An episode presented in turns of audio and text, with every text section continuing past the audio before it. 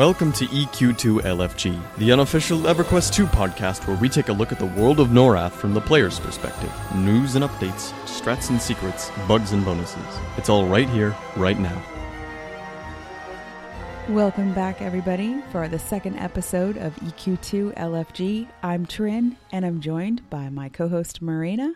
Hi. And today we're going to be talking about the new Kunark Ascending purple runes and the Kunark Ascending public quests and the nifty gear that you get out of those public quests. You get the recipe for the purple runes after you've completed the Kunark Ascending trade skill quest line. You only get to pick one class, obviously. As a player, you're only one class of artisan.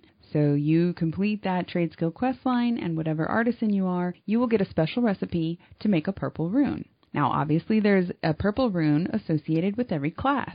We'll use an example. I have a sage. My sage is able to make a specific rune, and it's called the Foundation of Excitement. So, this Foundation of Excitement is one set of three purple runes. Now, they're lore equipped, so you can only have one rune of that specific type equipped on you. Once you equip it, it's no longer tradable. Originally, they are tradable once they're created. I believe they can be commissioned, but they're also tradable, so you can buy them on the broker or you can just hand them out to your friends. But as a crafter, you can only make one type. So basically, what you need to do is you need to find friends or guild mates who have different types of crafters who have completed this quest line and received this recipe, and you will get an item set bonus if you get all three in the set. You'll get a bonus if you get two, and you'll also get a bonus if you get one. But it's better to have all three, and they have different kind of bonuses for each set. They're lore equipped, so you can make more than one, but once you equip it, it's lore on you, and you can't have a duplicate of that rune. Like you can't have two ascensions of destruction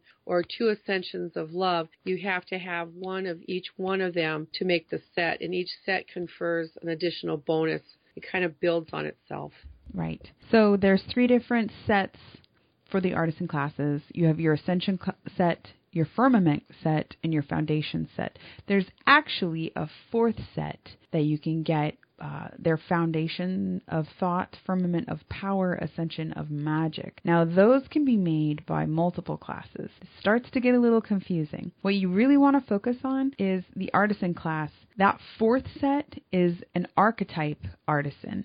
So you have your scholars, outfitters, and craftsmen that each have their own extra rune that they can make. Those runes are part of a set that will give you another bonus once you have the whole set. And it's important when you're looking at these purple runes, you need to decide what it is exactly that you're going to focus on as far as stats that you're going to bump up. Like one set will give you potency and a hundred thousand to all of your attributes, and then it'll apply an additional damage to one of your ascension abilities that you get. Another set will give you potency, mitigation, and fervor. And then another set will give you potency, gives you 250,000 health plus 25% additional max health. What you choose depends on where you want to focus your emphasis on. Yes. I believe that each set baseline, if you just have one out of the set, you get 26% potency, and you can stack that as far as you can have one out of the ascension group, one out of the firmament group, and one out of the foundation group. Now, you're not going to get the set bonus for each of those, but you will get 26% potency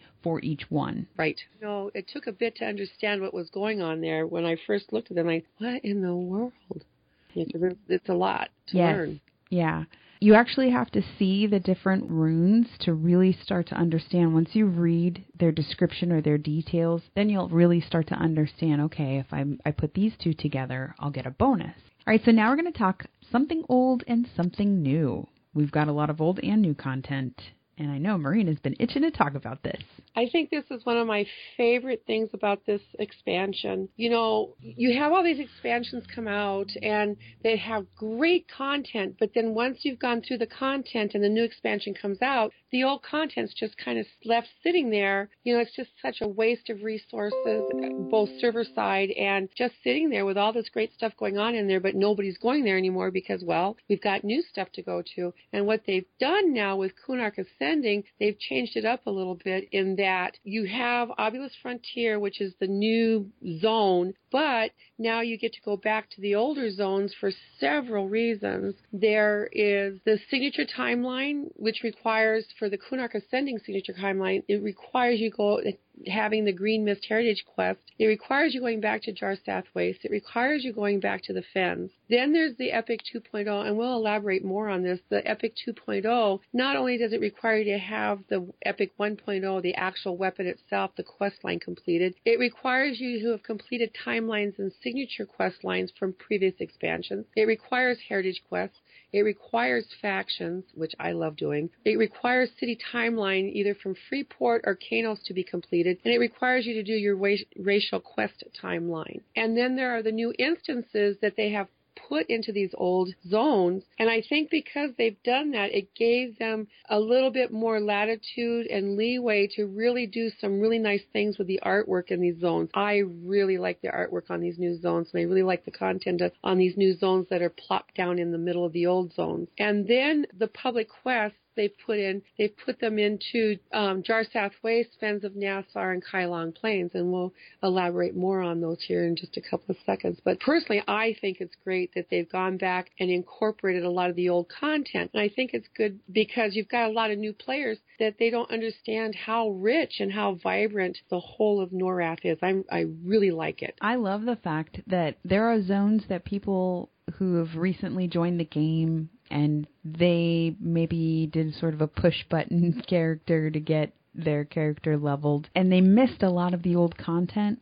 Now they get a chance to go back and it's somewhat relevant and they get to experience like you said the richness of everything because they they did do a really good job on keeping context in these new zones to match them design wise with the older zones. Yeah, like I said, this is one of the things that just really, I really like. I like the fact that people now get to experience all of this stuff that they may have never known was there. You have to go into um, into Velious and you have to go into Iceclad Ocean. And people that never knew about these poor little zombie Othmir, you know, what they did to the Othmir was just horrible. but it's also something that if you hadn't been around when this first came out, you would never get to see this. Right. Okay. And then the newest thing that they added in the old zones so, keeping with the new and old theme, they've added these public quests. Now, public quests aren't new to Kunark Ascending, but we've got some new public quests in these old zones, like Marina had just said Jarsath Waste, Fens of Nathsar, and Kylong Plains. And they are really fun. My favorite is definitely Kylong Plains out on the lake and what they did with the Hydra. I, I like that. My favorite one is Jarsath Waste, but Kylong Plains and that mm. Hydra and that Hydra fight, that takes a lot of coordination. Um, you have to have a tank that knows what they're doing to tank that, to pull that Hydra around and everything. It is a fun PQ. If you're not watching what you're doing, you'll either get dunked in the water or you get thrown up in the air or something's going to happen to you. It's a good PQ. Yes. And you can't have tanks fighting over the mob because you'll be there forever. It's got a, a cute little mechanic where you have to pull the Hydra all around these tentacles that are popping up out of the water. And that Hydra has to go over them and snap them back down into the water and he doesn't really get damaged or he's he's got some sort of damage shield on while those tentacles are up so you want to get them all down and if you've got tanks out there fighting over aggro and pulling him back and forth, he's not going to move where he needs to move. So it is important that everybody's sort of on the same page and pulling him in the same direction so that you can get those tentacles down so you can actually fight the thing. Yep, him. Now, my favorite of the PQs, I have to say, is in Jarsath Waste out by Danak Shipyards. If you know Jarsath Waste and Danak Shipyards, if you look up, there's that big stone Ixar statue standing up on top of the little mountain outside of Danak Shipyard. Well, he becomes reanimated and you have to kill him. It takes a concerted effort between people who are killing the statue and crafters. Crafters have to go out and you have to be a level 100 crafter. You have to repair these damaged ballistas that spawn as part of the event. And the ballistas, once they're repaired, you fire one of the ballistas at him to take him to his knees so that he'll take damage. I like the cooperative effect of that between crafters and there's something for everybody. If somebody doesn't particularly want to fight, but they like to build stuff, then there there they go. They have that ballista to rebuild. And then in Fens, um, that's down in the field of bone. And I really like that they took the shade of Jaladar and made him an actual fight that you have to go out and fight him. And I really like that they did something with Jaladar's shade because I always thought it was kind of nice that he was out there, but I always thought, wow, they could do something with him. And here they are. They've made it so that you have to go out and you have to battle Jaladar's shade out there. That's another fight that takes a lot of coordination in that you have to round up all these constructs and destroy these constructs in order to damage um, Jaladar. I do like how they have incorporated crafters. I do like how they've incorporated sort of like this team effort. There needs to be some sort of communication. You can't just be hacking away at Jaladar. Somebody's got to be going out there rounding other mobs up. So it is definitely a public effort for everyone who's out there and it makes the community work together. And sometimes people just play for solo, which is fine. And sometimes people just play in their little groups, which is fine. But it is good to have the community working together and talking and communicating and it, I think it strengthens the community. I, I agree, and you'll find people holding zones so that people can flip from one zone to the next zone to the next zone for these PQs, so that they can go from one PQ in Fens to the next PQ in Fens, and the same thing in Kylong Plains and Jarsath Waste. And so you have this communication going on and this this collaborative effort, and you'll have even you know like spontaneous raids formed up where people start raid inviting people to get them into the zone, and then just stick together in a raid and to complete these PQs. I like it. I completely agree. I've personally just thrown out in general chat like, hey, looking for an invite to you know, Fens 2 or Kylong 3 or wherever the PQ happens to be popped. And I, you usually get an invite right away, no questions asked, which is really nice because that allows you into the zone. They did have some problems when they first brought those PQs out where zones were crashing and there was just too many people. Everybody was going to the zone all at one time and that was just making everything lagged out and crashed. But they quickly fixed that and so we're all really appreciative of that.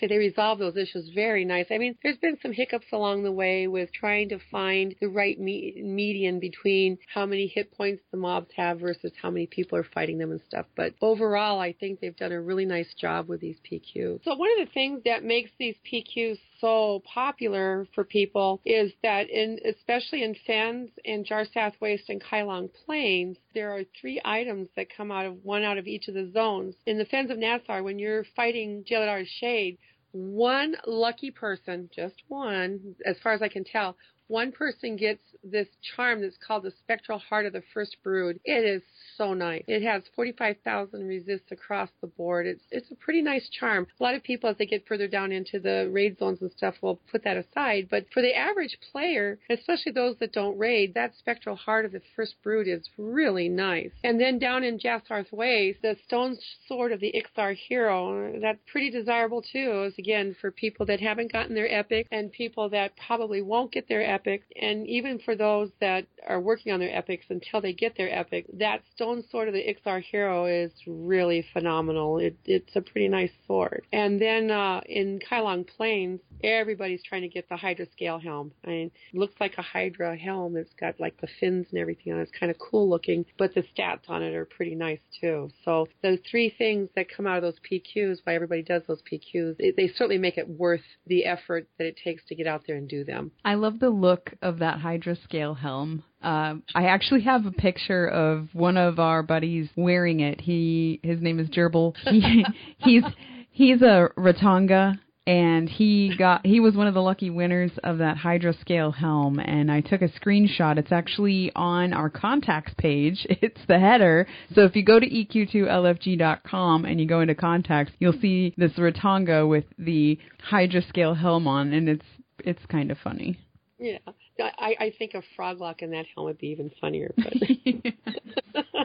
but yeah, it is it is a cool looking helm, and the stats on it are very very nice.